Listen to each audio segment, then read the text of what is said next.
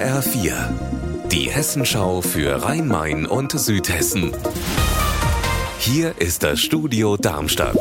Mit Sascha Lapp, hallo. Der Winter ist da und es droht der erste Schneefall und das sorgt dann wieder für Probleme auf den Straßen. Heute gab es deshalb den offiziellen Startschuss bei den Straßenmeistereien. Die müssen ja hessenweit 15.200 Kilometer Bundeslandes- und Kreisstraßen schnee- und eisfrei halten. In Offenbach war Verkehrsminister Tarek Al-Wazir zu Gast und unsere Reporterin Stefanie Hofmann war mit dabei. Acht Meter hoch türmt sich der Salzberg hier in der Straßenmeisterei in Offenbach. Das ist ein super beeindruckendes Bild. Hier sind alle vorbereitet auf die Wintersaison. Die Dienstpläne stehen und die Fahrzeuge sind auf dem neuesten Stand. Um Salz zu sparen, gibt es hier eine besondere Anlage, in der ein Gemisch hergestellt wird, das wesentlich besser für die Umwelt ist. Also es ist alles bereit. Es fehlt nur noch der erste Schnee. Glatt werden könnte es schon am Wochenende.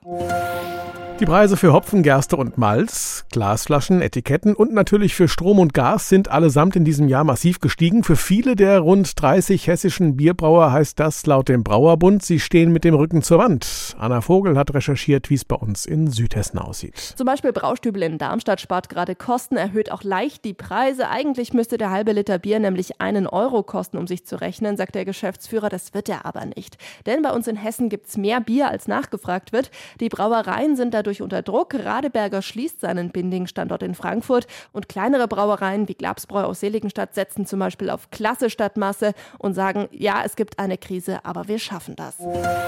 In Griesheim bei Darmstadt, da weihnachtet es in der Innenstadt. Knapp 20 Tannenbäume haben Bauhofmitarbeiter entlang der Ladenzeile aufgestellt und die werden jetzt von ganz besonderen Händen geschmückt, von Kinderhänden nämlich. Die Griesheimer Kita-Kinder sind unterwegs. Raphael Stübig. Die Kinder haben sich viel Mühe gemacht fleißig Weihnachtssterne, bunte Girlanden und anderen Baumschmuck gebastelt und damit werden die Weihnachtsbäume jetzt alle festlich dekoriert.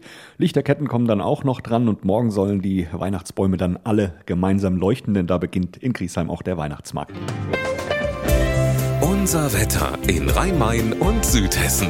Ja, und auch heute ist es neblig trüb bedeckt, aber am Nachmittag kann sich hier und da auch mal die Sonne zeigen. Das Ganze bei 5 Grad in Schabach, 7 Grad sind es in Bruchköbel.